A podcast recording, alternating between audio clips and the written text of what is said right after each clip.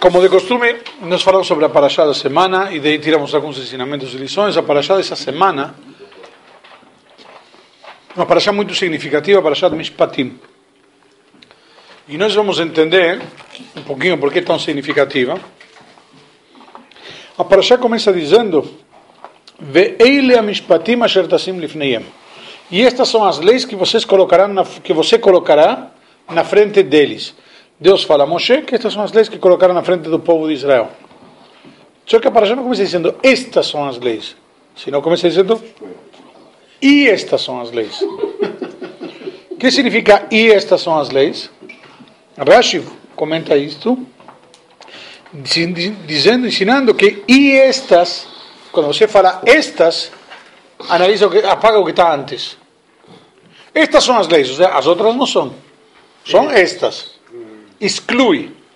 Quando eu falo e estas, acrescenta as anteriores. Então, na paraxá da semana passada, nós recebemos os dez mandamentos. E estas são as leis.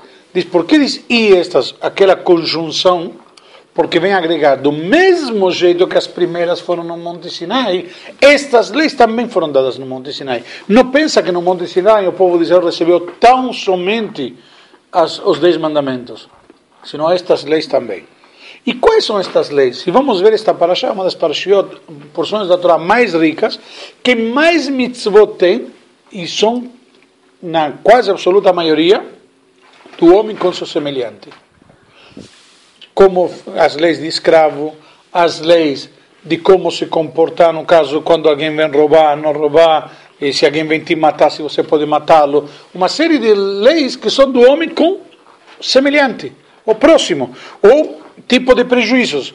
Temos em português leis de prejuízos. Se alguém te prejudicou, se te prejudicou de um jeito, te prejudicou de outro, aquela, as leis de responsabilidade civis, comerciais, etc., também estão na nossa paraxá. Então, nós vemos simplesmente todas as leis do homem com seu semelhante, a Torá nos ensina que elas também foram dadas no Monte Sinai. Primeiro que nada, a paraxá começa com isto. A paraxá se chama Mishpatim. Mishpatim significa leis. Só que, na prática, dentro da Torá, nós temos três tipos de leis. Temos leis que são chamadas Mishpatim, que são as leis lógicas, que regem o relacionamento interhumano, as interrelações, que são, por exemplo, não roubar, não matar, eh, não prejudicar, eh, responsabilidades sociais, etc. Temos outro tipo de leis que são chamados de hukim, dogmas. Não tem lógica, não tem explicação racional. São mitzvot que Deus estabeleceu como as leis de pureza e impureza, não misturar lã e linho, não comer carne com leite, certo? Vai plantar, não plantar eh, duas espécies juntas. Vemos assim várias leis que são chamadas de dogmas. Que nenhuma, eh, vamos dizer, comunidade social legislaria. Por último, nós temos um tipo de leis que são os eduyot, testemunhos.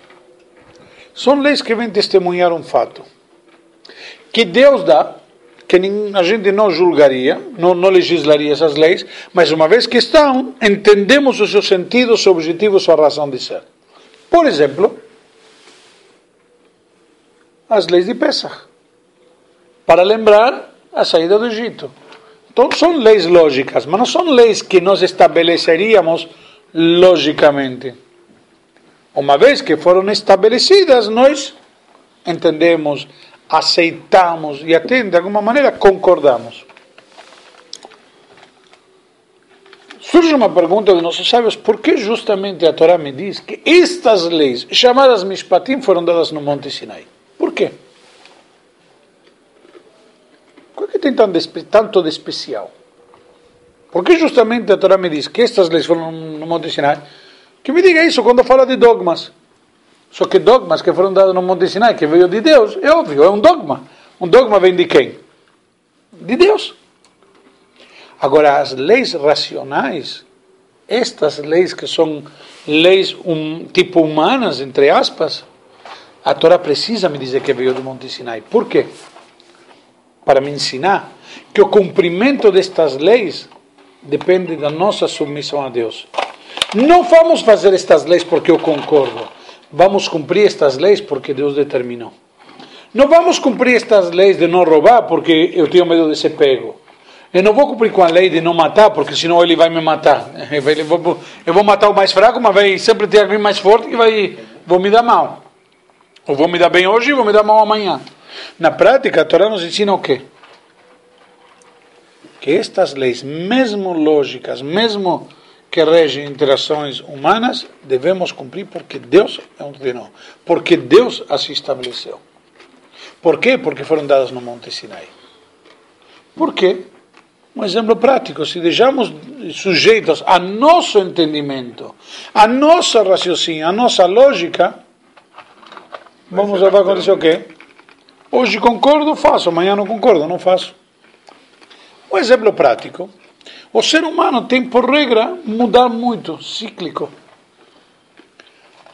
Por exemplo, tem coisas que hoje em dia você acha natural, acha aceitos, até interessantes. Mas 50 anos atrás, não. Ou seja, na prática a sociedade vai mudando e com isso suas leis e seus valores sociais, hoje, culturais. Hoje a Câmara dos Comuns aceitou o casamento homossexual na Inglaterra. Tá bom, 50 anos 50 atrás. anos atrás, possível. Pela Torá, o que eu quero um exemplo válido, mas o que eu quero existe uma dinâmica. Só que calma. Só que tem leis, tem leis que foram dadas por Deus e são imutáveis, não tem a ver com dinâmica. Por exemplo, que não pode roubar, não tem, não é dinâmica. E não tem caso que se justifique, ah, não tinha para comer. Não se justifica, não tem para comer, pede esmola, não pode roubar. Ponto. Não tem para comer, vai na porta do restaurante e fala: Vou ficar aqui até que me dê um prato de comida. Me dá que sobra no prato. Não vamos entrar no mérito da questão. O exemplo, a ideia aqui é que racionalmente o ser humano pode chegar a justificar diversos desvios quando são humanos. Porque há uma regra no Talmud claramente que diz a peixe assar, a peixe itir. A boca que proibiu é a boca que autorizou. Ou seja, quando eu faço as leis, eu faço as exceções. Cria dificuldade para vender facilidade, o lema no Brasil, não? Lembra algo. Ouviu falar alguma vez? O que, que significa isto? É a lei feita pelos homens, com as brechas que os homens querem. Uma vez que a lei, essa mesma lei, mas foi feita por Deus, não tem brecha. Não tem justificativa. Aquilo que falamos semana passada, que você não estava, que teria sido interessante na condição de advogado, aqui estava representado por um juiz ainda, quando falamos a lei de 5 milhões, a lei de 5 milhões e de 50 reais. Lembra? Que a lei era a mesma. O valor não muda. Não existe uma lei, um caso grande um caso pequeno. O caso pode ser difícil ou fácil. Não existe causa grande no direito. No direito se, se, se analisa o quê? A situação, não o montante. O montante é um detalhe. Se merece, merece 5 como merece 50 milhões. Se não merece, não merece nem 5 nem 50 milhões. Não, não, não tem nada a ver o valor. Mas nos homens, isso afeta. Nos homens, isso cria, eventualmente, eh, não, desvios. Eu vou usar a palavra desvios. E é bem usado. Por esta razão que a Torá justamente me diz que estas leis, que para nós seriam lógicas, lógico, não roubar é algo que nós nascemos com isso, nossos pais nos educaram. Tivemos, quem tem uma, uma educação berço, foi educado que não pode roubar, que ele não pode cobiçar, que ele não pode N coisas. Certo? Uma vez que você não pode N coisas, automaticamente, qual é a colocação? Se você não pode. Aqui não pode. Não tem exceção. Não tem negociação. Ok? Então, esse é um conceito importante e interessante, por isso que a Parashá começa com esses assuntos. Segunda, uma outra questão importante na Parashá, a Parashá, como continuação da Parashá anterior, onde Deus nos dá as leis, os dez mandamentos, Deus em seguida nos dá o quê? As leis do homem com seu semelhante. E as leis, quando a Torá nos diz as leis do homem com seu semelhante, Deus está nos dizendo: isto daqui é muito importante para mim, isto daqui tem muito valor para mim. Não adianta você querer fazer as mitzvot de homem para com Deus, porque as primeiras, terminou os dez mandamentos, o que, que ele te dá? Eu quero que vocês se deem bem entre vocês. Eu quero uma, um relacionamento, uma sociedade, uma vida harmoniosa. Eu quero pessoas que se entendam, que tenham leis, porque se não tem leis, um engole o outro. Precisa de leis. Uma sociedade saudável precisa de leis. Inclusive, está escrito as leis que colocarás na frente deles. Dizem nossos sábios, a palavra Lifneiem tem dois sentidos. Primeiro, Asher Tassim Lifneiem, o sentido literal, colocarás na frente deles, que significa colocar na frente de alguém? Aqui como uma mesa. O Marcos preparou e serviu aqui um monte de salgadinhos na frente nossa. Assim, Rashi dá o mesmo exemplo, como uma mesa servida. Temos que preparar para as pessoas as coisas para que estejam prontos para se servir. Não adianta, se ele guarda tudo no pacote, dentro do armário, ninguém vai se servir, ninguém vai ter acesso a isto. Diz aqui uma lei, inclusive, que é aplicava para os rabinos, a responsabilidade de transmissão das leis, de colocar para o povo, para o povo saber como e o que fazer. Não adianta querer estabelecer leis e não transmitir para o povo e depois dizer para o povo, por que não está cumprindo? Ou vocês têm o ônus do conhecimento da lei. Não. A obrigação nossa é transmitir, é ensinar estas leis para o povo. Deus fala para Moshe, você coloca na frente deles, como uma mesa servida. E daí que vem que o código de lei judaico se chama como? O que significa Shulchan Aruch? uma mesa servida, uma mesa posta. Shulchan é mesa. E Aruch é pronto, é posta. É mesa posta. Mesa servida. Esse é o sentido, por isso se chama Shulchan Aruch. E esse é o que Deus está ensinando aqui, pedindo para Moshe. Mais ainda, Deus mais, dá mais uma lição para Moshe com a condição de líder e mestre. Deus fala para Moshe, Shartasim lifneiem. Colocarás lifneiem. Lifneiem, além da frente dele, significa lifnim, dentro. Certo? Temos a parte interna chama bifnim, não? Entrar. É dentro. Bifnim é dentro deles. que significa? Não adianta um professor ensinar para um aluno. Ah, eu já contei para ele. Não. Ele tem que apreender. O que, que é apreender? Quando se apreende, uma apreensão na justiça, certo, doutor? Certo, né? Não, ele defende a apreensão. Você que manda fazer a apreensão. Ele só defende. Ele manda pagar. É que ele sempre tem duas, três explicações para isso, como bom advogado. Depende. Depende de que lado você está. Mas a questão, a questão é essa: aprender é isto. É exatamente a mesma coisa diz Deus para Moshe. Você deve colocar na, dentro deles. Você deve apresentar como uma mesa servida, mas dentro deles. Quando você vai ensinar, quando você vai transmitir a lei, os ensinamentos, a pessoa tem que poder interiorizar. Que é o que a gente está fazendo com o que está em cima da mesa servido.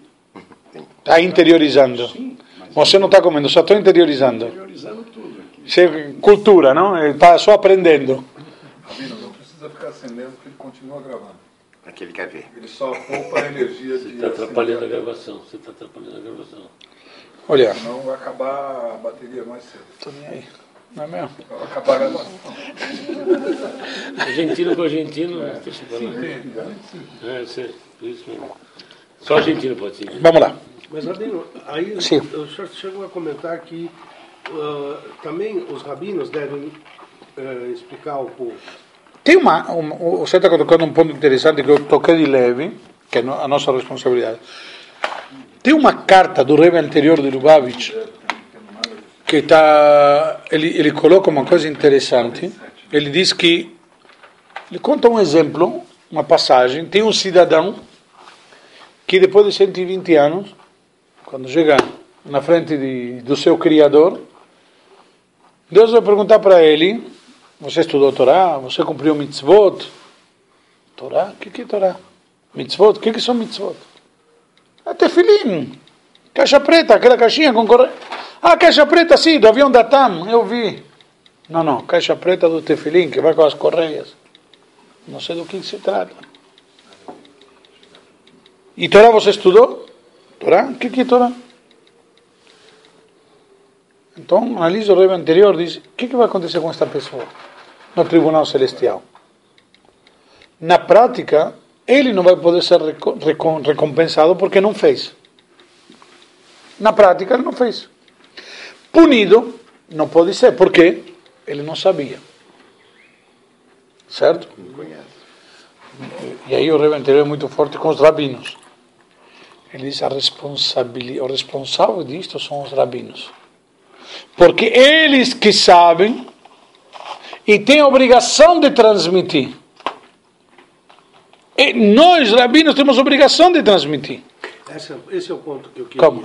Então, quando eu estou aqui hoje à noite dando shiur, eu estou de alguma forma, entre aspas, limpando minha barra, desculpando a expressão vulgar, perante Deus, de que eu estou fazendo a minha parte. E qual a melhor forma de fazer a parte? E fazer de maneira tal, como diz a Paraxá, que penetre dentro de vocês. E nós estamos fazendo a nossa também. Que nós estamos te aturando aqui, argentinos, dando aula de Torá. Nós estamos vindo assistir a aula. Não, estou falando sério agora. Não é verdade, porque você não veio, você já estava aqui.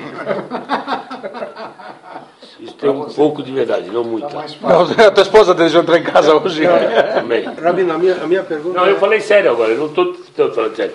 Tanto você está fazendo a sua parte. O... Pode, eu quero terminar o que eu estava falando. Deixa o saco. Eu não estava falando da acusação. É que o Boris não está prestando atenção. Eu, quando escrevo, eu presto atenção. Eu também. Não, você não. Então repete o que eu falei. Não, não vou. Ah, tá bom. Você vê como você não estava? É, eu repito. É que é educação. É, é...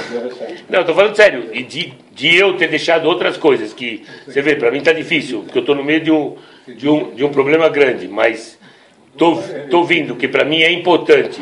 Semana passada eu já faltei, para mim doeu ter faltado. É, ter vindo também é, é... Tem um mérito, lógico. Sem a gente ver, ele não consegue. Não, mas tem uma mitzvah, tem, tem um conceito. É, tem uma coisa que você falou. É como eu falava antigamente, eu fazia festas, que ele me criticava as minhas festas que eu fazia.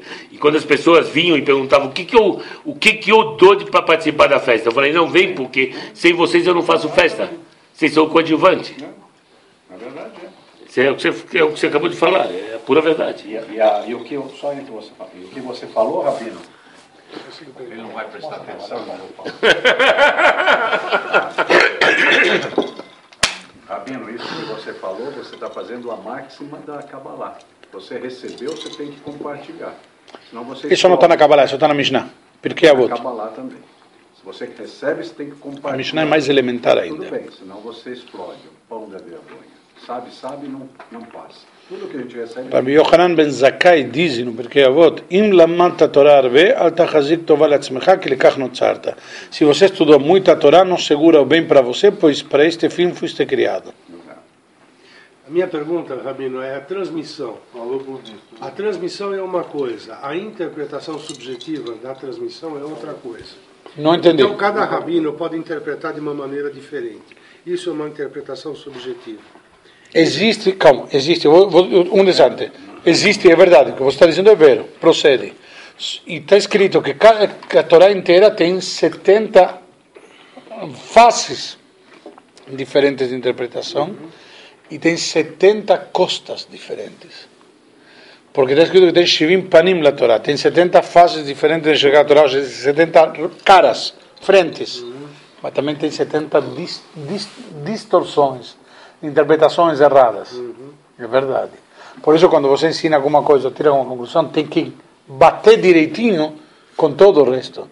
Por exemplo, tem eh, culturas ou grupos ou segmentos que deturpam um pouco as coisas atrás com o intuito de modernizar, de adaptar, de reformar, etc. Mas não, você não pode pegar a Torá como uma parte. A Torá é um todo.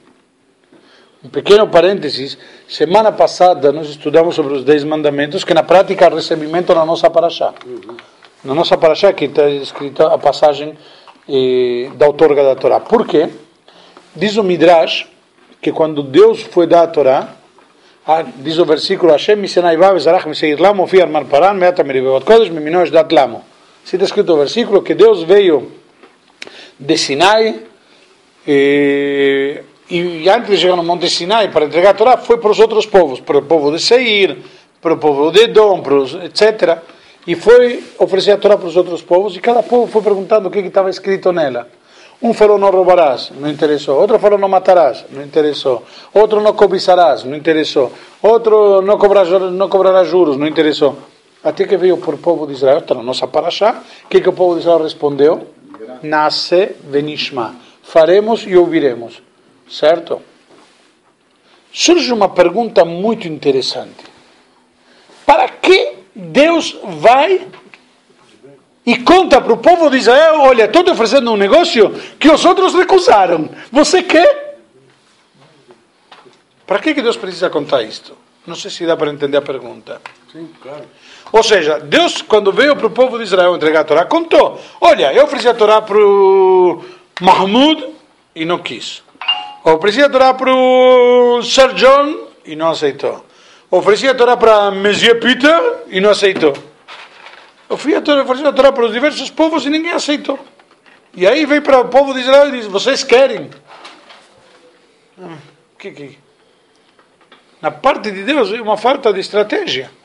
Você quer vender um produto para alguém, ou quer oferecer um produto para alguém, você não fala, olha, tenho isso daqui que ninguém quis, você quer. Que negócio fez Deus aqui? Que, que, que, que proposta? Deus não é comerciante? Deus não sabia? E o povo ainda aceitou? A Metzia que ninguém queria, a gente aceitou? Galinha morta? Qual, qual, qual o negócio aqui? Explica nossos sábios uma explicação muito bonita. O que Deus quis dizer para o povo de Israel não é que eu tenho para vocês uma Torá que ninguém quis, um produto falhado, defeituoso, um produto que foi desprezado por outros, veio oferecer para você. Estou oferecendo para vocês um produto que é um pacote. É pegar ou largar. Tudo. Não existe pego 612 mitzvot e não pego uma. Quando eles falaram não aceito uma Torá que diz não roubarás, que significa? Que todo o resto sim aceitaram. Só que não roubaram, não aceitavam. O que foi com não matar, a mesma coisa. Aceitou toda a Torá, mas não aceitou não matar. Certo? E Deus não concordou dar. Por quê? Porque Deus estava afim, entre aspas, de dar a Torá para aquele que pegasse a Torá como um todo.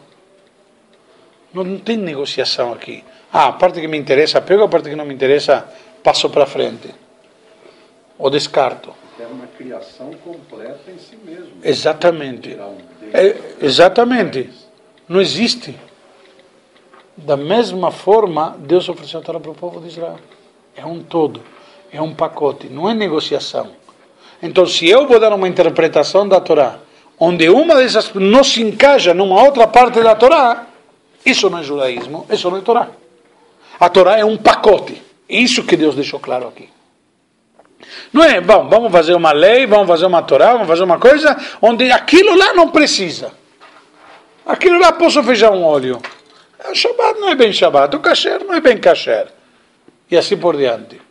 Não. A Torá é isto.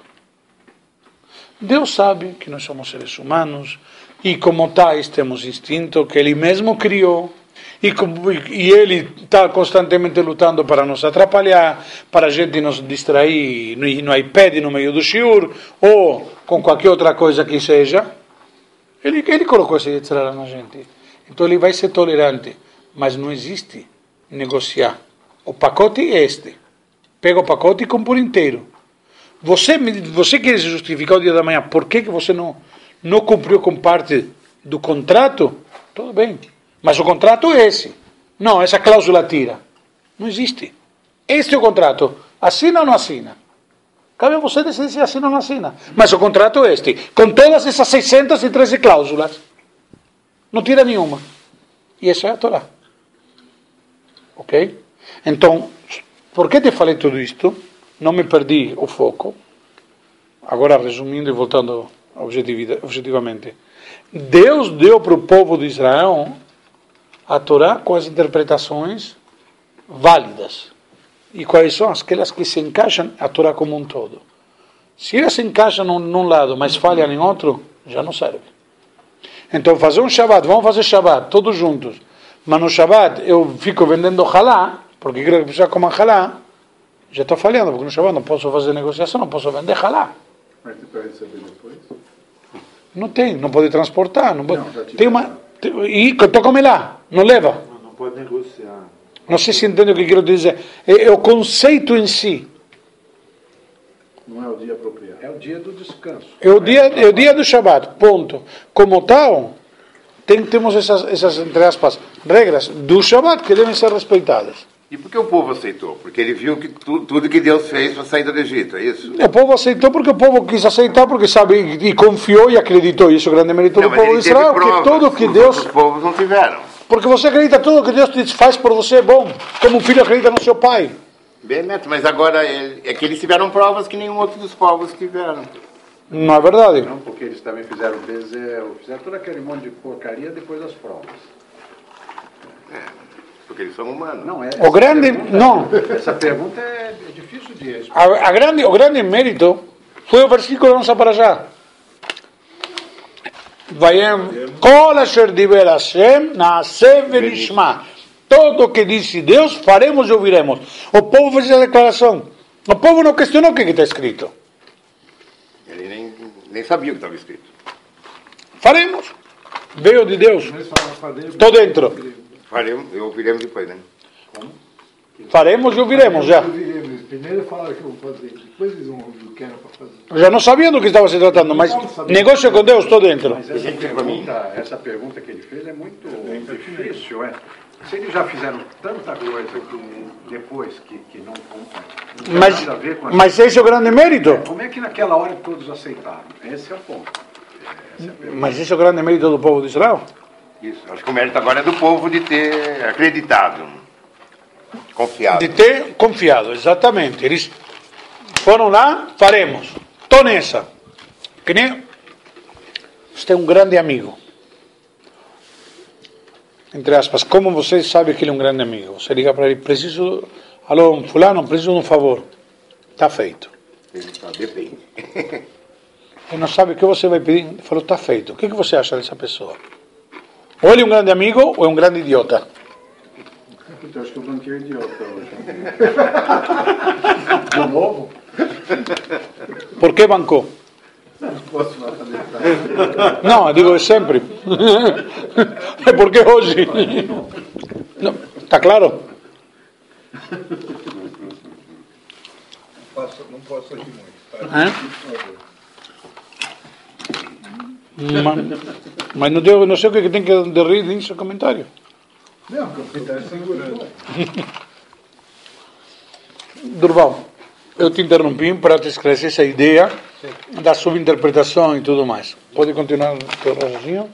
O que eu quis dizer é o seguinte: é, a, a- que, a implicação que eu vejo é uma transmissão pura e simples e não interpretativa. Esta seria a posição correta de um rabino. Não existe. A tradução pura e simples, a tradução pura e simples, ou a transmissão pura e simples seria simplesmente te trazer a Torá e te ensinar hebraico e te fala lê. Fácil? Autodidata. É simples. Tem aquela famosa frase em italiano, que você conhece muito bem. Traduttore, traditore. Sim, não. Aí você vai na tradução que você quer. Que te parece mais real, que te convém. Como a medicina. Tem um monte de médico. Você vai em qual médico? Tem alguns que vão no médico que gosta, outro que é amigo, outro que é mais barato, outro que é de convênio. Tem N critérios. Calma, calma. Tem N critérios. Não estou brincando, estou dando um exemplo sério. Sim, sim, é, está bem.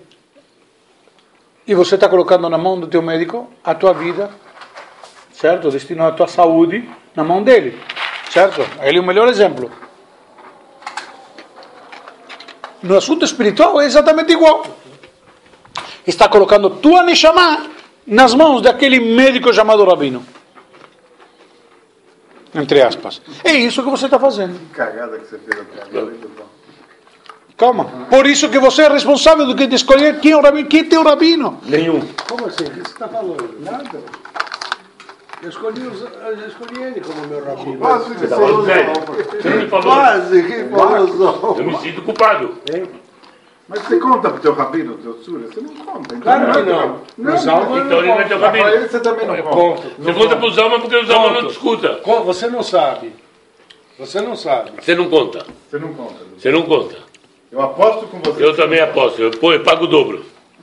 Eles sabem porque eu, quando o ano passado você estava mal, eu liguei para eles preocupado por você. Exatamente. E os Você três nos reunimos, você especialmente fomos comer, preocupados por você. Ele não acredita que resumo da aula é que eu sou um filho da puta mentiroso. É, isso, isso todo mundo já sabia. Ninguém tá foi da resolvendo. Tá gravado. Ficou Você registrado. vai no médico, o Rabino falou tem um médico barato. Você não vai no barato, você vai no que não cobra. Você, para economizar, você não tem O rabino. que foi que eu fiz você- de mal? Alguém pode Não, me dizer? rabino, Eu, eu- pisei o calo dele. Não, Mas Eu eu vou dizer o o seu rabino é inteligente. Você maçou. Eu tenho amigo, eu não tenho rabino. Você- rabino é uma coisa ruim. Você cuida de uma área da maçonaria de alto risco. Só é peixe. né? De alto risco. Posso falar? Está grande. Ele tira os irmãos da cadeia. Vamos lá. É isso, é isso tem irmão juiz aí. Pode falar um negócio assim, ó, você pode ser um filho da puta, errado, tudo o que quiser, mas você tem um monte de gente que te ama. Isso é importa. Vamos lá. Se non è vero, bene trovato. Vamos voltar ao assunto. Eu concordo com o que você diz. Existe rabino que eh, distorce um pouco a coisa, mas existe rabino que não é que diz. Não, deixa eu terminar. Foi interessante. Calma. Mas não, deixa eu terminar. Mas não existe rabino que distorce. Existe rabino que talvez interpreta diferente. Eu não vou dizer quem está certo. Eu acredito numa linha, acredito no meu mestre, por isso que eu sigo ele. Acredito numa certa verdade, por isso que, que me, me devoto a ela. Agora, se tiver um rabino que achar diferente, eu vou respeitar.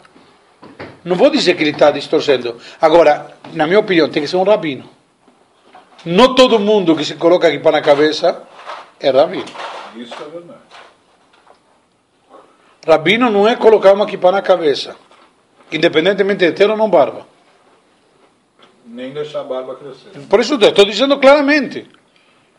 Agora, cada um, do mesmo jeito que você é criterioso quando você escolhe teu médico, seja criterioso na hora que escolhe teu rabino. O teu, perdão, teu rabino, mais ainda, não vou falar teu rabino. E quero deixar claro dois pontos importantes aqui. Quando nós falamos de teu rabino, existe teu rabino no conceito mentor, guru, vulgarmente falando. Certo? Que é teu, teu, teu guia pessoal. Calma, teu guia pessoal. E teu rabino, que é o professor. Que dá um shiur, mas não é aquele que vai dizer para você como você servir a Deus, como você fazer o teu caminho para se comunicar com o Criador. Não sei se entendeu.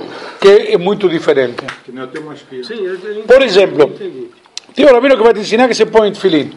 E tem um rabino que vai te dizer, olha, Durval, você ainda não está pronto para colocar tefilim da rabino a coca. aquele segundo passo do tefilim. A coca. Concorda comigo? Sim. Coca. Então, é uma coisa que depende de quem? Você. Entendeu? Mas um pode te ensinar a lei de tefilim. Agora, se você está num nível, nesse nível não, ou podemos estudar a lei de tefilá. E pode ir para o rabino e dizer, olha, você não precisa fazer a tefilá inteira. Porque você reza muito devagar ainda, não sabe ler, não tem afluência eh, de dicção e tudo mais. Então pode, pode rezar em português. Você diz, não, quero rezar em hebraico. Então sabe o que? Faz esta, esta esta reza. Por quê? Porque caso contrário, você vai ter um rabino que vai te dizer, e você vai fazer uma reza que demora 20 minutos em vez de uma hora e meia, e você não vai se enjoar, e não vai se cansar, não vai se encher, porque às vezes corre esse risco. Então o rabino que vai ser teu orientador, que vai te dizer a dose certa para você, como a dose do medicamento, que vai dizer certa para você. Algum vai ter que tomar 800 miligramas, outro vai ter que tomar 600 miligramas, outro 400. Quem vai administrar isso? Vai ser teu médico. No caso, o teu rabino vai te dizer como você dosar o teu serviço ao Criador, tua conexão com Deus. Rabino está sempre faltando. Não é verdade. Rabino com. Nunca falta rabino. Não, não. Mas Falei. Deixa eu terminar. Chegar perto de um rabino, tá sempre faltando. Sempre tem que fazer alguma coisa a mais. É lógico, são 600 Não entendeu? Não existe está faltando para o rabino. O rabino vai dizer que está sempre faltando. Você vai lá porque quer estar melhor. Se você vai no check-up no médico, sempre vai ter um índice que está ferra- ferrado. Sempre vai ter alguma coisa no teu check-up. Se ele procura, ele vai encontrar. Sempre. Se não é ácido úrico e triglicérides, se não é triglicérides que você está acima do peso, se não está acima do peso porque você não dorme o suficiente, porque a pressão arterial sempre vai encontrar alguma coisa. Se você tiver, se você tiver tudo bem, ele vai viver do quê? Deus criou os defeitos para também ter parnassá. Eu ia, eu ia completar. que Sempre está faltando alguma coisa e isso não pode. Essa é uma máxima. Ao contrário, sempre pode. Porque sempre tem o que acrescentar. Ah, Nunca se atinge a plenitude. Meu pai tem uma frase, Zolgesundheit, em Yiddish, muito boa. Verärgern nicht kein Schür. Para melhor e para pior, não tem limite. Sempre pode estar pior. E sempre pode estar melhor. Seja qual for a situação que você está, ainda sempre pode estar pior ainda. E seja a situação que você está positivamente, também pode estar melhor ainda. Deus criou um mundo que o único limitado é o tangível. O resto é ilimitado. Mas tinha um religioso em Nova York que me falou uma coisa sábia, já que você falou isso. Eu ia para Nova York e sempre achava que me punha o olho gordo. Então me perguntava, como tá as coisas, Marcos? Ah, mais ou menos. Aí chegou um religioso ortodoxo, estou falando sério agora. Isso faz muitos anos. Chegou um religioso lá na 47. E eu, eu também sempre perguntava, Marcos, como. Não, não, é um- mais ou menos. Eu falei, você está errado, Marcos. Eu sei que não está mais ou menos. você. Eu sei que está tudo bem, eu sei que você está fazendo. E Deus está ouvindo você falar. E se Ele ouve falar e ouve você falar, está mais ou menos. E se isso para você é mais ou menos, eu vou te mostrar o que é mais ou menos. E se você fala que está ruim, Ele vai te mostrar o que é ruim. E se você fala que está bom, Ele vai te mostrar o que é bom. Que é Tem que mais falar bom. que tá bom. O que é mais bom. Então tem que falar mesmo que está ruim, tem que falar que está bom. Baruch Hashem. Baruch Hashem. Por isso fala Baruch Hashem. Isso o Boris é mestre. Baruch Hashem. Pode estar com suras que for, né? Tá vindo? Baruch Hashem. até aqui. Mas não tem problema, Baruch, Baruch Hashem. Mas tem que vir de lá de dentro, Não, pode. vem, de dentro também. Vem. Eu também. Vem lá do fundo. Baruch Hashem. Vem lá do Eu estou bucando aqui, Baruch Hashem. Mas não Bom. conta, porque ele vai sempre falar, isso é bom para você, então eu vou te mostrar o que é bom. Que é bom, é. Não, não é o que eu estava falando? E eu aprendi muito com esse Então- religioso. Então, na prática, quando você diz que tem o que acrescentar, diz que o rabino sempre fala que falta, É principalmente, sentido principalmente no lado espiritual. Eu comentei no Shabbat na sinagoga, um Dvar Torah no Shabbat de manhã, do Ben Ishai, o rabino Yosef Chaim de Bagdad, um grande rabino que tinha no Iraque, também uma das maiores lideranças sefaradim. Ele escreveu eh, um monte de livros de alahá, de pensamento, de tudo. E o rabino Ben Ishai foi está enterrado em Jerusalém. Era um grande rabino. Se conta, eu vi o, o, o rabino, o chefe de Israel, Mordechai Eliyahu, Zichronot Tzadik Libraha, ele falou uma oportunidade, contou, eu vi dele, que quando o rabino, o Ben Ishai, fazia uma prédica na sinagoga dele lá em Bagdad, tinha 3 mil pessoas na sinagoga e todo mundo ouvia. No Shabbat seguinte a seu falecimento, o filho dele foi falar. Tinha 1.500 pessoas e quase ninguém conseguiu ouvir. Ou seja, como era uma pessoa espiritualizada, que a voz dele se propagava de uma forma diferente. Mas ele traz um comentário na Parashá da semana passada, dos Dez Mandamentos. Diz o terceiro mandamento o seguinte: Lo yelecha Elohim acherim al panai. Perdão, esse é o segundo. O terceiro, Lo lo taslecha pese vechol tmuná. Não farás para você ídolos e imagens. Bashamai mimal ve'alaretz mitachat. Nos céus de cima e na terra de baixo. Certo? Pergunta o Benishai, para que, que a Torá me diz isto? Não terás outros, outros deuses, já me falou. Não farás imagens, est- estátuas, ídolos. Entendo. Não farás. Para que me diz nos céus de cima e na terra de baixo? Para que que a Torá me ensina isto? Que diferença faz? Então ele explica, dando um exemplo muito interessante. Tinha uma vez um, um cidadão que morava numa casa com jardins e um campo, tudo em volta, e tinha uma escada, tipo escada de incêndio, que dava para o telhado. Ele mandou o funcionário dele para, sabe o que? Corta os degraus da escada, porque as crianças estão brincando, vão subir no telhado e podem cair e se machucar. Então corta os degraus. Você sobe, você corta os degraus. Tá bom. O homem ouviu isto, ele obedeceu. Você sobe e corta os degraus. O que, que ele fez? Subiu, cortou depois estava em cima. Não. Subiu o primeiro degrau, subiu o segundo degrau e cortou o primeiro. Subiu o terceiro degrau, cortou o segundo. Subiu o quarto, cortou o terceiro. Até que chegou no topo e cortou o último degrau. Olhou para baixo, ele viu que não tinha como descer. Começou a gritar, começou a gritar. Aí o dono de casa foi ver o que estava acontecendo e jogaram uma corda, deram um jeito, ajudaram ele a descer. Eu falei, "Mas o que, que você fez? "Ah, O senhor não me falou para subir e cortar os degraus? Então eu fui subindo e fui cortando os degraus. Falou, vem cá, exclamei uncle. O negócio não funciona assim. Quando você está numa escada, você nunca corta o primeiro de- o degrau de baixo primeiro. Sempre corta primeiro de cima. E depois corta sucessivamente inferior. E assim por diante, tem que chegar no último degrau lá embaixo. Mas primeiro corta o de cima. Desculpe, aprendi a lição. Passa um tempo, e o dono de casa fala para ele, sabe o que? O nosso pouso que temos aqui no jardim, no quintal, secou. E tem escada que desce.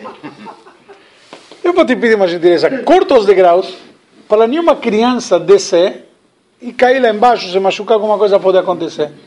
Tá bom.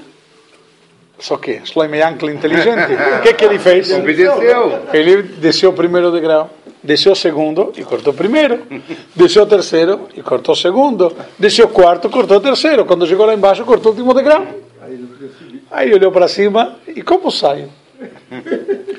Começou a gritar tudo mais. O patrão de novo deu um jeito, jogou uma corda, tudo mais, ajudaram ele a sair. Perguntaram, vem cá, Shlomo Yankel, o que, que você fez? Como você fez isso? Como? Foi o senhor me ensinou. O senhor que me deu a lição, o senhor que me ensinou. Como? O senhor não falou primeiro corta o degrau de cima, depois o de baixo e assim por diante? Foi o que eu fiz. Eu fui descendo, eu fui cortando os degraus, conforme o senhor me ensinou. Obviamente ele explicou que tem uma diferença quando você sobe de quando você desce. Ou seja, qual é o sentido da escada? Tudo é escada, mas escada para subir ou para descer? Diz o Ben Ishai, isto que nos ensina aqui a Torá. Bashamaim, nas coisas dos céus, coisas espirituais, mimal, é para cima. O Baaretz, e na coisa da terra, material, mitachat, é para baixo. Quando você se trata dos assuntos físicos e materiais, olha no cara que está debaixo de você. O degrau de baixo. Quando o sentido é para baixo, então primeiro tem que olhar o de baixo. Alguém está pior que você. Baruch Hashem. Então dá graças a Deus. Não tem que olhar, oh, aquele lá tem mais do que eu. Tem que olhar quem tem menos de você. Nos assuntos espirituais, aí devemos olhar para cima. Aí devo olhar quem está acima de mim. Invejar e crescer. A, es- a escada não é, de- não é verdade. Não é verdade. A escada, você tem que olhar para cima. O, o evoluído no espiritual é que ele vai na sinagoga mais vezes? Evoluído no espiritual é aquele que sua conexão com Deus. E como a gente Ir na sinagoga é uma expressão disto. Ir na sinagoga é uma forma. Ir na sinagoga é uma forma, é um Tem muita meio. gente que vai na sinagoga e. Perdão, E não é verdade. e você está então você É. está olhando, está olhando o lado material. As pessoas, as pessoas é o material, olha para baixo. Não, material. Atitudes. Entendeu? Aí no espiritual. Está olhando, analisando as pessoas, as atitudes das pessoas. Claro. Não, não, você não cabe você julgar. Ninguém está julgando. Você está? Você tá? Não. Você não, tá? Não estou julgando. Você, sim, senhor. Não vou. O Tá bom. cara que vai na sinagoga reza e fala que a cai do lado errado, ele é um louco. Perdão. O cara que vai na sinagoga, reza e fala que a cai do lado errado, ele não tem fé. Não é problema seu. Ele não tem fé. Não é problema teu. Ir na sinagoga não é sinônimo de fé. Cumprir, cu- cuidar Shabbat não é sinônimo de fé. Tem sua mitzvah, tem sua recompensa, tem sua negociação. Isso cabe a Deus. Agora, o que a nós cabe é a consciência de saber que nossa conta é com Deus. A Ele que você vai prestar conta. Não é o cidadão que vai na sinagoga e diz que a cai do lado errado. É a Deus. Você acha que Deus tá, quer isso de você? Tá bom. É perante Ele que você vai prestar julgamento, não perante o cara que está na sinagoga. Na hora do vamos ver, depois de 120 anos, com quem você vai se encontrar é com Deus, não com o cara da sinagoga. Se você acha que esse argumento é válido, vai em frente. Não, não estou dizendo que é é irritante você escutar. É irritante, mas mas não é que é irritante, e tem cada coisa que irrita. O cara que está parado na minha frente e não arrancou no sinal verde também é irritante. E... Por isso eu vou deixar de dirigir? Mas o que é errado? O que é? Quando deu farol verde e o cara da frente não se mexeu, não paro de dirigir. Bom, vamos parar por aqui.